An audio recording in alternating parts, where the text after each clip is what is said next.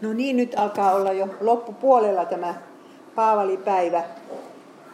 Nyt puhutaan vielä kolmas lähetysmatka loppuun ja sitten minkälainen oli ne Paavalin vankilavuodet, joita oli aika monta hänen elämänsä lopussa. Mutta hiljennytään vielä rukoukseen. Herra Jeesus, sinä yksin tiedät, mitä meillä on edessämme täällä Suomen Siionissa. Saammeko me päästä haudan lepoon ilman, että täällä tulee suuria vainoja ja vaikeuksia kristityille? Auta, että pysyisimme uskollisina sinun sanallesi, tapahtuipa mitä tahansa. Auta, että osaisimme opettaa nousevan polven sinun uskomaan ja sinua rakastamaan. Siunaa kaikkia sanallesi uskollisia paimenia ja pyhäkouluopettajia ja nuorten piirien vetäjiä. Niitäkin, jotka tässä seurakunnassa toimivat. Anna nyt pyhähenkesi minulle, joka puhun, ja näille ystäville, jotka kuuntelevat. Jeesuksen nimessä, aamen.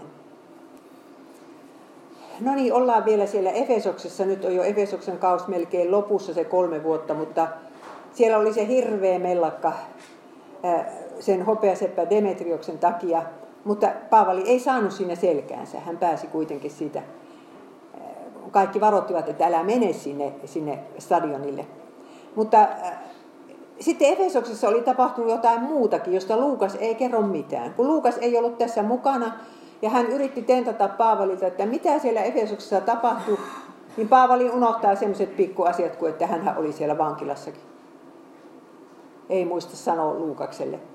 Kun Luukas on mukana, niin joka ikinen raportoidaan, missä saarella pysäyttiin ja mentiin, mutta kun hän ei ole mukana, niin koko Efeson kaos se puolella sivulla sitten sivutetaan. Mutta Paavali paljastaa toisessa korintilaiskirjeessä näin.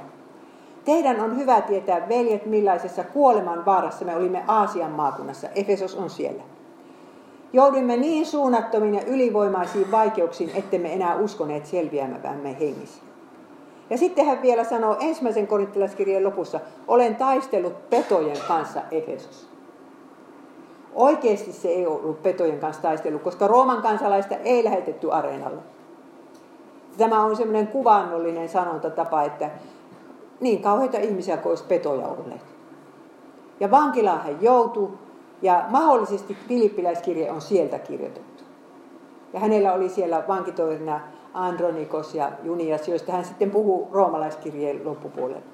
Mitä lie ollut, mutta joku hirveä kuolemanvaara se oli. Ja sitten hän vielä paljastaa, että tämä aviopari Priskilla ja Aquilas pelastivat hänet täältä oman henkensä niin kuin vaarantaa. Että nyt vaan arvaillaan, mitä siellä tapahtuu. Ja samalla kun hän on siellä Efesoksessa, niin tiedättekö, hän saa huonoja uutisia Korintista. Korintti on siis siellä Kreikan puolella, meren yli pitää mennä, niin hän saa huonoja uutisia niistä superapostoleista. Ja nyt sinne on mennyt superapostoleita, jotka nyt haukkuu sitten Paavalia ja sanovat, että onko Paavali kokenut mitään ikinä vai onko hän kävelevä dogmatiikan kirja. Ja siinä vaiheessa Paavali sitten rupeaa kertomaan niistä ilmestyksistänsä ja siitä pistimestänsä. Ja vihjailevat, että onko hän käyttänyt seurakunnan varoja hyväksi. Paavali kirjoittaa Korinttiin 4 kirjettä, joista vain 2 on säilynyt. Se 3. on nimeltään Kyynelkirja, mutta ei meillä ole sitä kirjettä. Että 2. ja 4. on säilynyt. Ja tässä toisessa korintilaiskirjassa se on Paavalin henkilökohtaisin kirje, jossa hän kuvaa elämäänsä, joka olisi muuten jäänyt kuvaamatta, jos ei olisi noita superapostoleja. Ja sitten hän kyllä kerran käväseekin siellä Korintissa Efesosta käsin, ja se on täysfiasko. Hyvä, etteivät aja sitä sieltä pois.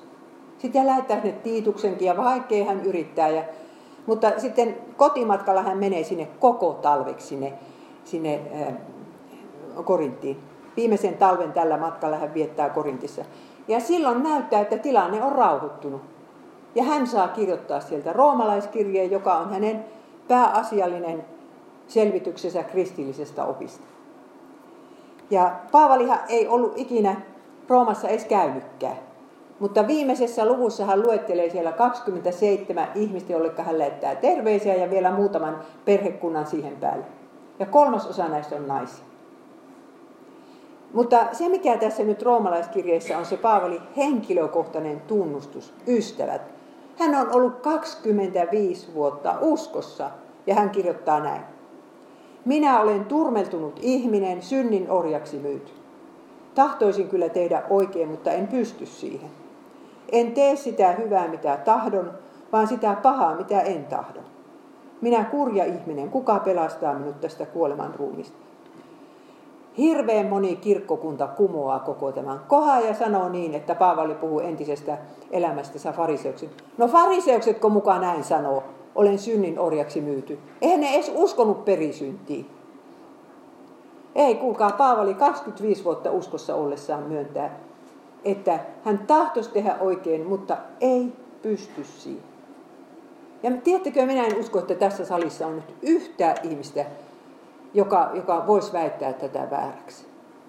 Kuinka monta kertaa sinä olet päättänyt, että sinä lopetat tämän ja tämän suusi synnit, tai ajatusten tai tekojen synnit ja tämmöiset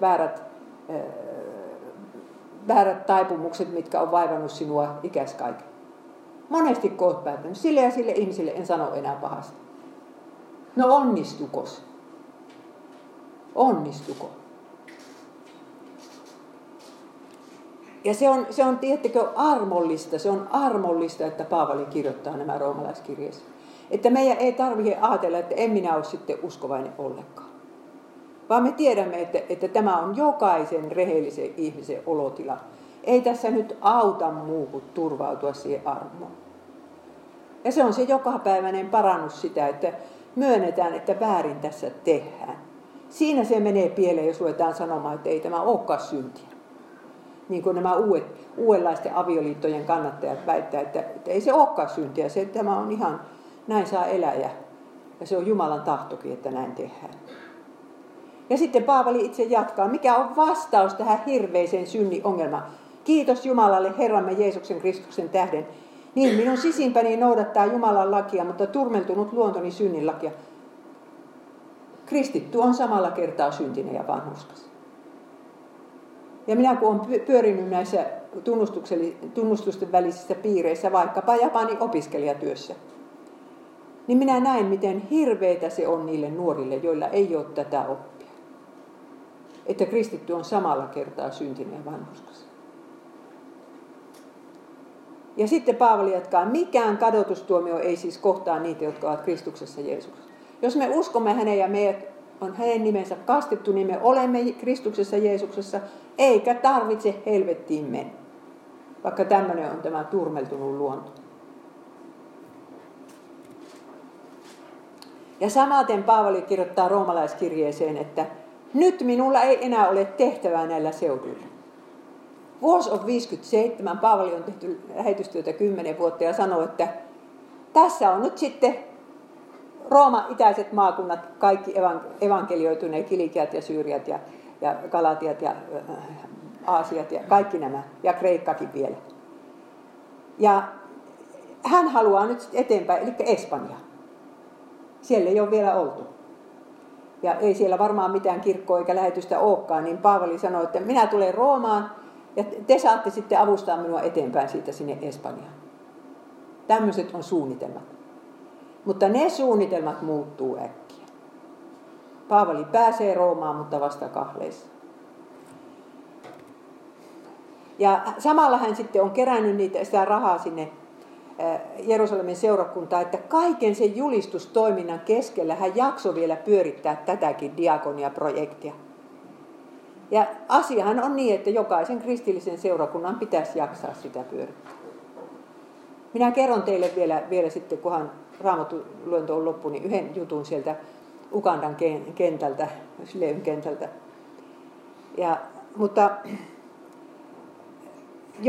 Paavali päätti nyt sitten, että hän haluaa helluntaiksi Jerusalemiin ja siinä alkoi tulla kiire, kun se laivamatka oli sen verran hidas. Ja sitten siinä kävi vielä niin, että kun hän olisi lähtenyt sieltä Korintista, niin juutalaiset joka satamaan pistää vakoilijat vakoilemaan, että missä se on se Paavali, otetaan se kiinni, kun se nousee laivaan.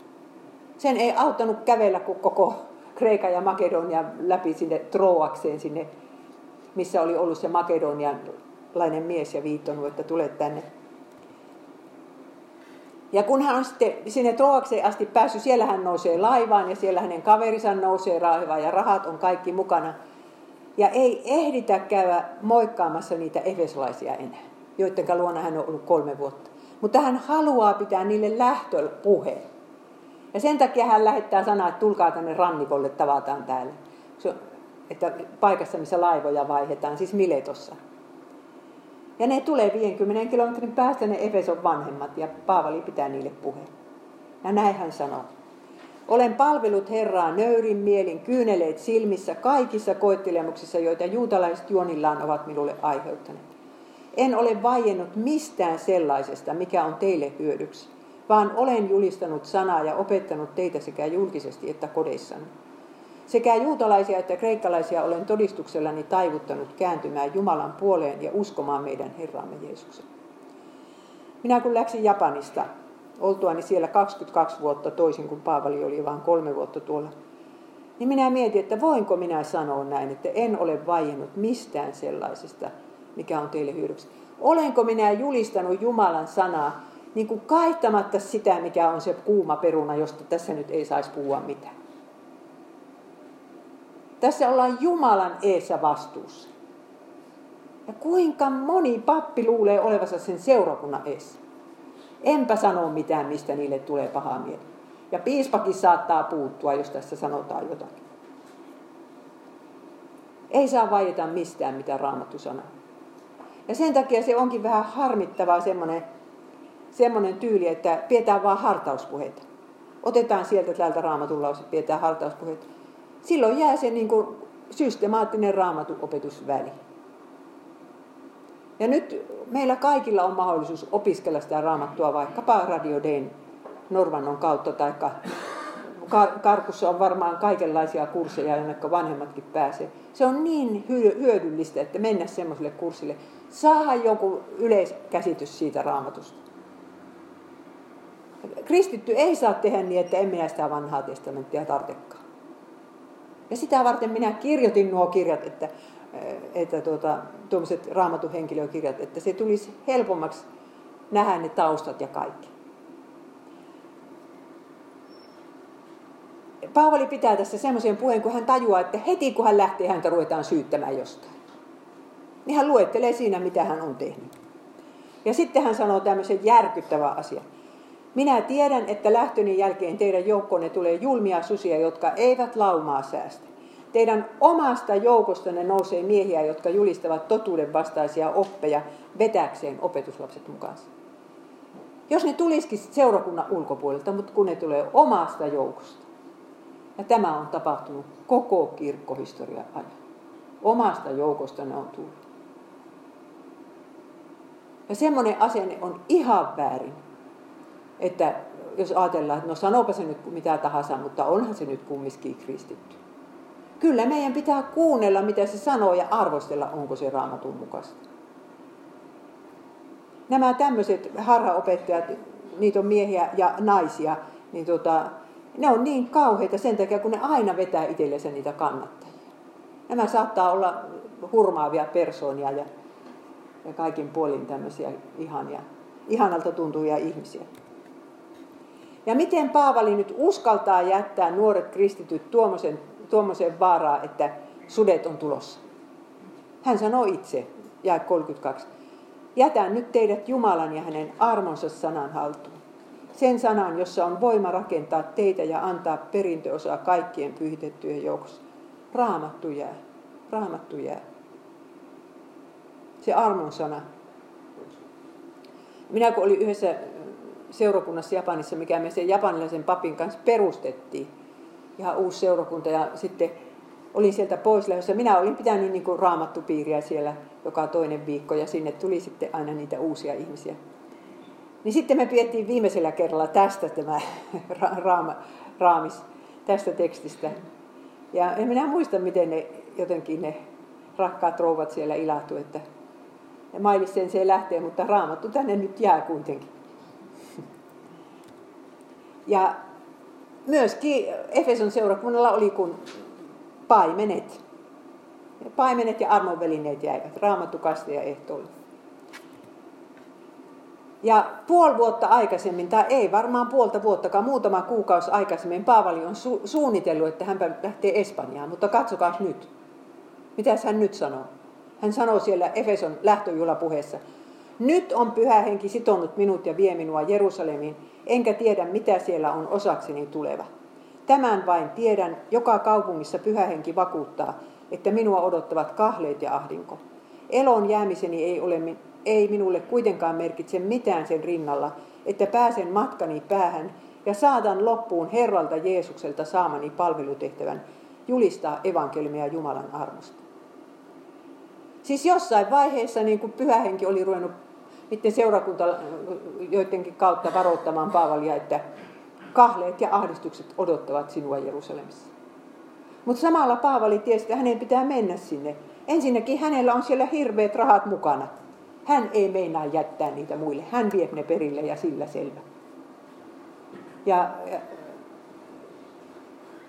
Ja Paavali sanoo niin, että no minä voin nyt sitten kuollakin siellä, mutta pääasia, että minä saan loppuun tämän tehtävän evankeliumin julistamisen.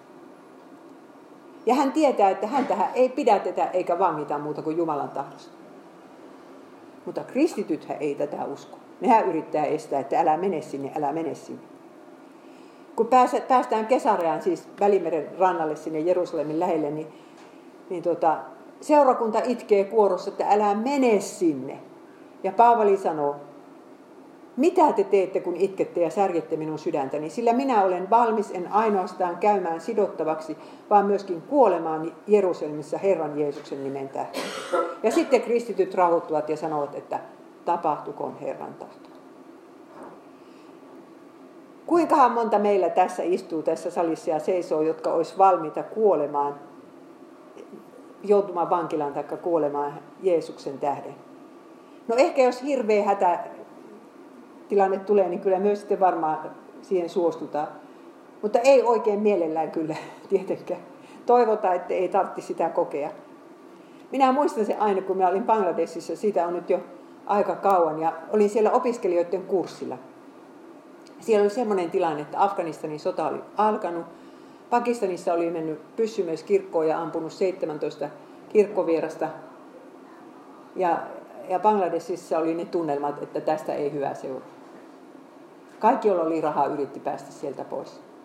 Niin siellä oli yksi opiskelija, sanoi, että no ei se nyt ihan pieni kunnia ole se, että saa, jos saa kuolla Jeesuksen tähden.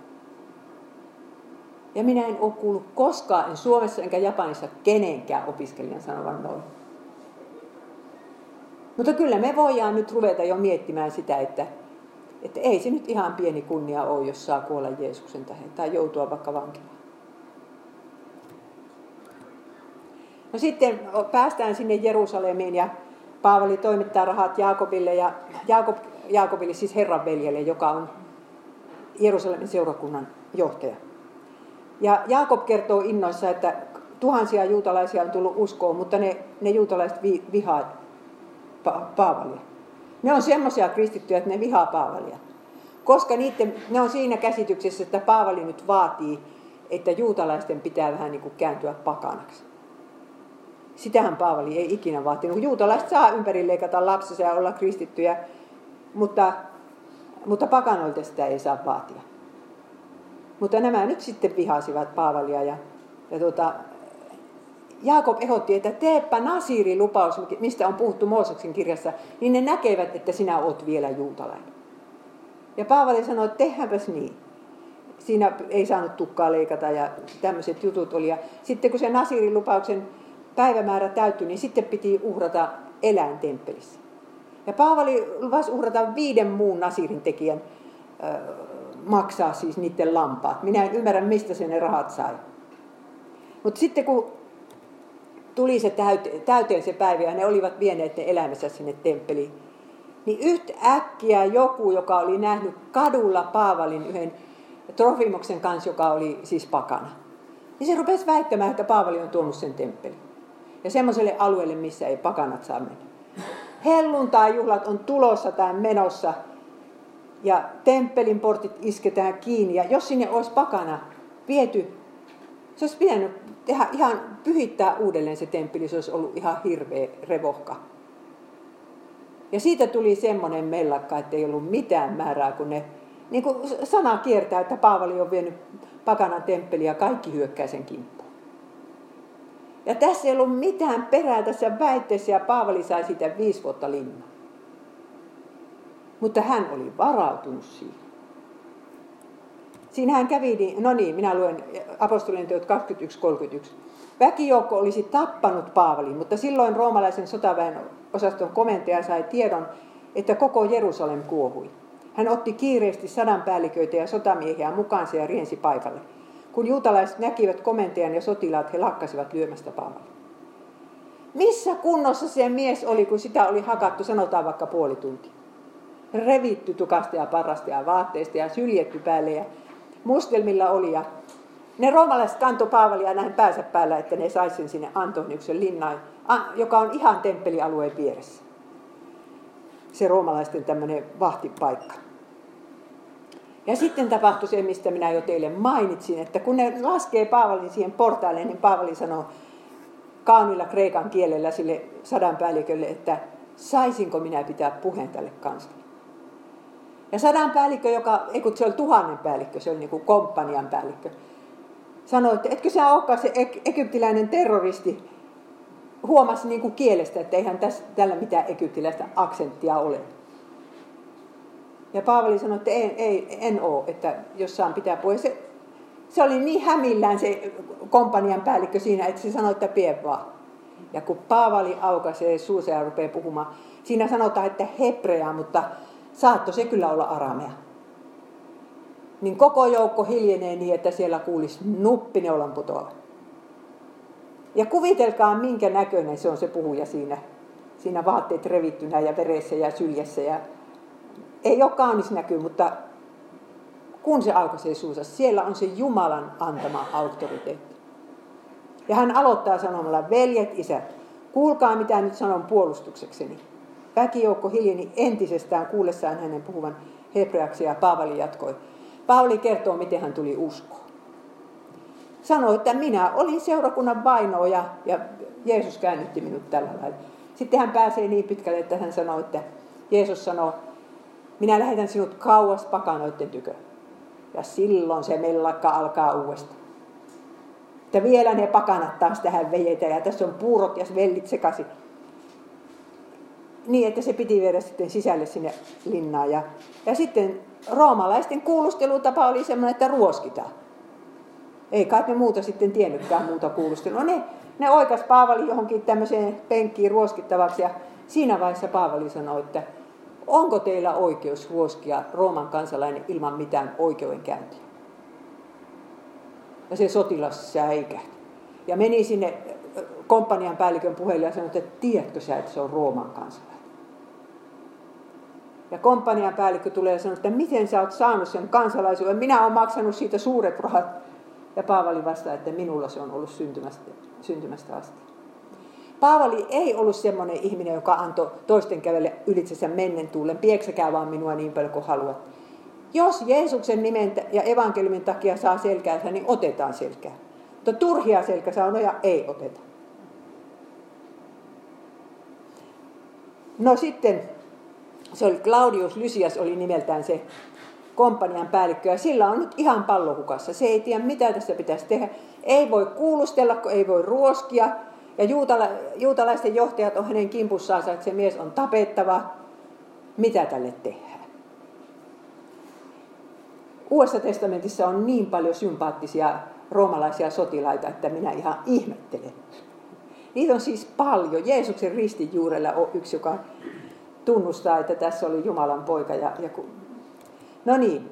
Ja sitten juutalaiset tekee salaliiton, lupaavat, että he ei syö eikä juo. 40 miestä he ei syö eikä juo ennen kuin tuo Paavali on tapettu. Mutta Paavalin sisar sattuu asumaan Jerusalemissa, on mennyt naimisiin ja sisarella on poika. Olisiko se nyt tämmöinen teini-ikäinen reipas poika, joka sattuu kuulemaan ne jutut.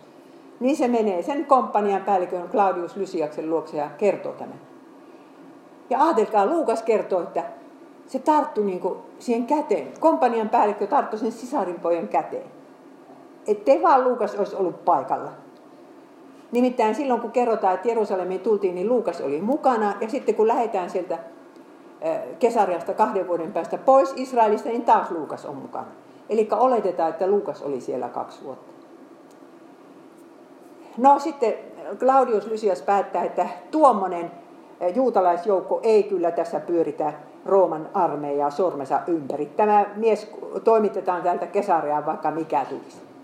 Ja keskellä yötä yli 400 sotilasta lähtee viemään sitä Paavalia. Kun Jerusalemin vahvuus oli juhlien aikaan 1000 sotilasta. Puolet niistä lähtee nyt viemään sitten Paavalia ja ne saavat sen vietyä sinne Kesareaan hengissä. Ja Kesarea on roomalaisten kaupunki niin täynnä roomalaisia, että ei ne juutalaiset sinne uskalla tulla salamurhaa tekemään. Siellä on maaherrana Felix, entinen orja, joka on päässyt niin kuin kiipeämään oikein maaherraksi asti roomalaisten skaalassa. Ja juutalaiset tulee sinne sitten perässä syyttämään Paavalia ja heillä on mukanaansa roomalainen lakimies nimeltä Tertullus. Ja sitten tulee oikein farssi oikeudenkäynti. Jeesuksen oikeudenkäynti oli melkomoinen farssi, mutta tämä on vielä suurempi farssi. Kun siinä tapahtuu näin, että Paavali ensinnäkin osoittaa, että tämä on teologinen kysymys. Ja roomalaiset ei yleensä ketään tuomitse teologisista kysymyksistä kuin poliittisista. Ja sitten Paavali yllyttää fariseukset ja saddukeukset toistensa kurkkuun. Kun fariseukset uskoo ylösnousemukseen ja saddukeukset ei usko. Ja Paavali sanoo, että minä muuten uskon ylösnousemukseen. Ja nämä fariseukset rupeaa sitä vähän niin kuin puolustamaan ja siinä tulee semmoinen tappelu, että roomalaisen pitää tulla väliin. Tilanne on semmoinen, niin kuin eduskunnassa, yleisistunnossa kansanedustajat kävisivät toistensa kurkkuun niin, että poliisien pitää tulla rauhoittelemaan. Ja sinä yönä Jeesus ilmestyy taas Paavalille ja sanoo, ole rohkeana, olet todistanut minusta täällä Jerusalemissa ja samalla tavoin on todistettava Roomassa. Nyt Paavali kuulee, että hän pääsee sinne Roomaan. Täällä häntä ei tapeta, hän pääsee Roomaan. Ja se on hänelle tärkeä tieto seuraavan 2 vuoden ajan. Ja siinä menee sitten 2 vuotta ilman, että järjestettäisiin edes mitään jatko-oikeudenkäyntiä. Kun tuo Felix on semmoinen kierrotyyppi, että se varmaan halusi lunnaita. Se tiesi, että Paavali on tullut ison rahan kanssa Jerusalemiin. Ja ymmärtää, että jos pistetään keräys kokoon, niin kyllä sitä rahaa tulisi lunnaisiin. Hän saisi isot rahat kukkaroonsa. Ja odottaa, että tämmöistä tapahtuisi. Mutta hän kuunteli Paavalia silloin tällöin ja sanoi näin, että hänelle on suotavaa helpotuksia, eikä hänen ystäviään saanut estää pitämästä hänestä huolta. Se ei ollut vaikea vankeus. Ei sunkaan niin, että tässä kahleissa istutaan. Ja ystävät sai tuoda sinne vaatteita ja ruokaa ja mitä kaikkea. Mutta minä olen tullut siihen tulokseen, että tämä oli lomahotelli. Merenrannallahan siinä ollaankin. Paavali on niin kuin kielivyön alla 10 vuotta juossut ees taas, ei ole ollut sen siunaaman rauhaa. Ja nyt hän herää aamulla, ei tarvitse yöllä neulon ommella mitään telttoja ja ruoka tuodaan eteen ja varmaan tuodaan niitä kirjojakin sinne ja hän saa rukoilla rauhassa kaikkea seurakuntien puolesta ja oikein hyvä loma. Ja ei kyllä kerrota, että hän olisi kirjeitä kirjoittanut sen loma-aikaan. Tällä tavalla kuluu 2 vuotta ja sitten vaihtuu tämä maaherra. Felixistä tulee Porcius Festus. Mutta sillä välin, mitäs Luukas tekee? Että Luukas ilmeisesti on nämä 2 vuotta siellä Juudeassa ja hän itse aloittaa Luukkaan evankeliumin sanomalla, niin olen nyt minäkin otettuani alusta asti kaikesta tarkan selon päättänyt kirjoittaa yhtenäisen esityksen sinua varten kunnioitettu Teofilos. Voi mikä Jumalan johdatus. Juutalaissota alkaa kohta 7 vuoden päästä tai 6. Ja sen jälkeen siellä ei olisi voinut tehdä enää mitään tämmöistä materiaalin keruuta. Ja Maria, jos oli naimisiin mennessään Jeesuksen äiti 17, se oli tässä vaiheessa 75. Se saattoi olla hyvin hengissä. Mistä se Luukas olisi muuten ne lapsuuskertomukset saanut selville? Ja näin Jumala johdattaa, että Paavali istuu linnassa ja Luukas kerää materiaalia. Ja sitten kun evankeliumi saatu kerätyksi, niin Luukas istuu siellä Kesareassa ja kyselee Paavalilta, että mitä sitten tapahtui ja mitä sitten tapahtui. Ja kirjoittaa apostolien tekoja.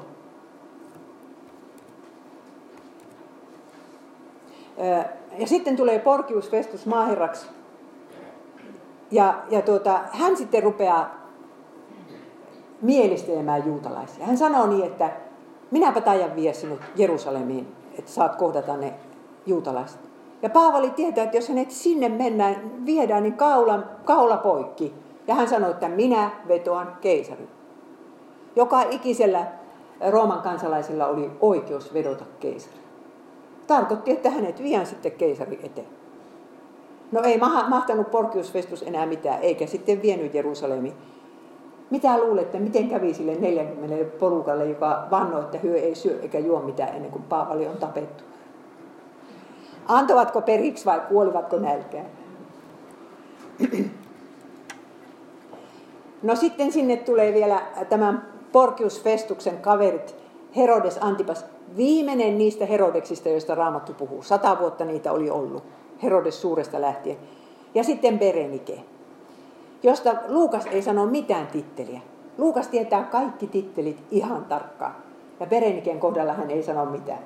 Ja kommentaari kertoo, että nämä olikin sisaruksia, nämä Herodes ja Berenike. Ja jutut insestisuhteesta kiersivät ympäri Roomaa. Ja Luukas oli niin hämillä, että se ei pistänyt mitään titteliä. Ja nyt sitten Paavali kohtelee tuota pariskuntaa niin kuin muitakin ihmisiä. Voi kun sais niille evankeliumin kerrotus. Ei sunkaan ajattele niin, että jos ne tuommoisia ovat, niin en kyllä sano mitään. Ja sitten hän pitää siellä sen 3.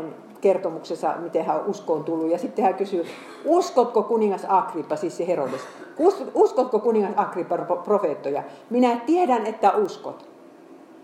Niin Agrippa sanoi Paavalille, vähälläpä luulet taivuttavasi minut kristityksi. Älyä, että häntä ollaan tässä käännyttämässä. Mutta ajatelkaa tuota Paavalia. Että se ei kyllä kysy, onko se joku Korintin ilotyttö vai onko se joku kuningas ja minkälaisessa seksisuhteessa eletään. Ei vaikuta mitään siihen. Kaikki tarvitsee evankeliumia. No niin, sitten kun on siellä oltu 2 vuotta siellä Kesarean vankilassa, niin sitten se pitää lähettää se Paavali Roomaan. Mutta Porcius Festus on ihan onneton, kun se ei osaa kirjoittaa syytekirjettä. Mitä tämä vanki on tehnyt? Mistä sitä syytetään? Miksi se viedään keisarin eteen? Minäpä haluaisin nähdä, minkälainen kirje siitä tuli. Mutta taas yksi kauhean sympaattinen sadanpäällikkö ilmestyy kuvaan, ja sen nimi on Julias. Ja lähtee sitten vahtimaan Paavalia sillä laivalla. Ne lähtee tavallisella laivalla, mutta kun on syksy alkaa olla ja Välimerellä ei purjehita enää syyskuun jälkeen, niin siinä tulee kiire. Laivaa vaihdetaan tuossa myrrassa. Siihen asti on tultu semmoisella saaristolaivalla, mutta nyt noustaan valtamerialukselle, joka on täynnä viljalastia, siis viljaa viedään talveksi Roomaan. Ja siinä on 276 matkustajaa vielä kaiken lisäksi. Mutta kun se sanotaan, että se oli paastopäivä, tiedetään mikä päivä se oli lokakuun 5. Ei olisi pitänyt enää lähteä mihinkään. Ja ne lähti tuonne Kreetalle ja huomasi, että tänne on kyllä nyt jäätävä. Ja ne olikin jo Kreetan eteläpuolella, mutta sitten se kapteeni päätti, että tämä on niin huono satama, että siirrytään edes parempaan talvisatamaan. Ja sitten tulee se hurrikaan. Semmoinen, mitä ei ole varmaan Välimerellä monesti nähty. 2 viikkoa. Mutta kyllähän nyt yleensä nämä myrskyt nopeammin menevät ohi. 2 viikkoa on niin, että kun eihän ne siihen aikaan tiennyt edes, missä ollaan ennen kuin tähtiä näkyy. Tähdistä katsotaan. Ei ne tiennyt, ei aurinkoa näkynyt, ei tähtiä. Siellä se pyörii se laiva 2 viikkoa. Ootteko olleet koskaan silloin, edes Ruotsin laivalla, kun on myrsky menossa? Minä olen ollut yhdesti Ruotsin laivalla ja yhdesti Viron laivalla. Ja täytyy sanoa, että kyllä on 2 tuntia pitkä aika. Eikö ookin? Oksettaa eikä tiedä missä asennossa tässä oli. Ja Paavali pistimensä kanssa kesti sitä 2 viikkoa. Muuten Jerusalemista kun oli lähetty, niin heti 1 päivän jälkeen, minne ne pysähtyivät Siidonin tai johonkin, niin ei kun mikä paikka se oli, niin häntä vahtinut Julius päästi hänet ystäviensä luo hoitoa saamaan. Laiva pysähtyy satamaan. Paavali on jo niin huonossa kunnossa yhden päivän jälkeen, että piti hoitoa saada. Ja niin se vaan kesti sen 2 viikon myrsky. Ja yhtenä yönä sitten Jeesus taas ilmestyy. Kun hän näissä kriisitilanteissa ilmestyy, niin hän sanoo, älä pelkää Paavali. Sama sanoma aina. Älä pelkää Paavali. Sinä olet vielä seisova keisarin edessä ja Jumala on antava sinulle sen lahjan, että myös matkatoverisi pelastuvat. Ja nyt on taas yksi esimerkki siitä, että minkälainen auktoriteetti tuolla miehellä on. Siellä on 276 epätoivosta ihmistä, jotka on menettänyt kaiken toivon. Luukaskin sanoi, että heiltä oli jo toivo mennyt. Ja Luukasta, minä olen sen verran kirjailija, että mä tiedän, että mikä Luukasta harmitti eniten. Nyt kun tämä uppoo, niin se evankeliumikirja uppoo saman tien tuonne Välimeren pohjaan. Ja sitähän ei korvaa mikään. No niin, nyt kun Paavali on tämän näyn saanut, niin se sanoo sille koko porukalle, että minun Jumala ilmestyi minulle ja ilmoitti, että me selvitään. Ja hän sanoi, että kaikki selviää. Ja nyt meidän on syötävä jotakin. Että kun ollaan 2 viikkoa oksennettu siellä ja sitten joudutaan kohta veden varaan, niin pitää siinä vähän energiaa olla veressä. Ja se sai ne syömään. Aikamoinen saavutus. Ja sitten kun ne iskeytyy sinne jonnekin, laiva tarttuu kiinni ja rupeaa hajoamaan, niin sotilaat olisi tappanut kaikki vangit, kun ne tiesi, että he joutuu vastaamaan niistä. Mutta se Julius meni väliin ja sanoi, että ei tapeta. Juliukseltakin, kun oli toivo mennyt ja se tajusi, että tuo vanki tuossa uskoo Jumalaan, omaan Jumalansa. Ja sitten ne pääsi joka iikkarannalle, kukaan minkäkinlaisen laivan, siis uimataidottomat, jos siellä sattui joku mummukin olemaan tai pieni lapsi, kaikki pelastui. Ja ne pääsee sinne Maltalle ja ovat siellä koko talven 3 kuukautta. Paavali siellä parantaa sairaita ja julistaa evankeliumia. Taas hänellä on uusi mahdollisuus. Ja varmasti Maltalla oli monta ihmistä, jotka kevään tulee ajattelemaan, että voi kiitos Herra sitä myrskystä, mikä lähetit. Ja nyt Paavali sitten pääsee Roomaan. Hän oli kuvitellut sinne pääsevänsä, mutta nyt hän menee sinne kahleissa. 50 viimeistä kilometriä hän joutui sitten kävelemään. Ja ei se varmaan kiva ole kahleissa kävelläkään. Mutta sinnehän ne tuli kristityt vastaan. Apostolien teot 28.15. Siellä asuvat veljet olivat jo kuulleet meistä ja tulivat meitä vastaan Forum Appiin ja Tres Taberneen pikkukaupunkeihin saakka. Nähdessään heidät Paavali kiitti Jumalaa ja sai lisää rohkeutta. Nyt Paavali on sitten 2 vuotta vankilassa taas, se on toiset 2 vuotta. Ja nyt se on semmoinen helppo vankeus, että hän sai itse vuokrata huoneen tai joku rikas vuokrasi hänelle huoneen. Ja siellä oli vain vartija hänen kanssansa. Ja nyt Paavali ei päässyt seurakuntien ja maailman luoksen, mutta seurakunnat tulivat hänen luoksensa. Ja apostolien teot kertoo näin. Kun sitten olimme perillä Roomassa, Paavalille annettiin lupa asua omassa asunnossa yhdessä häntä vartioivan sotilaan kanssa. Täydet 2 vuotta Paavali sitten asui omassa vuokra-asunnossaan ja otti vastaan kaikki, jotka tulivat hänen luokseen. Hän julisti Jumalan valtakuntaa ja opetti, kuka Herra Jeesus on, avoimesti ja kenenkään estämättä. Tähän päättyy apostolien teot, että se on aika harmittava juttu. Että Luukas ei kerro, minkälainen tuomio siellä sitten annettiin. Jos hän tietää, että se kestää 2 vuotta, niin kyllähän sitten tiesi, mikä oli tuomio. Mutta tänä aikana Paavali kirjoittaa Efesolaiskirjeen, Kolossalaiskirjeen, kirjeen Filemonille.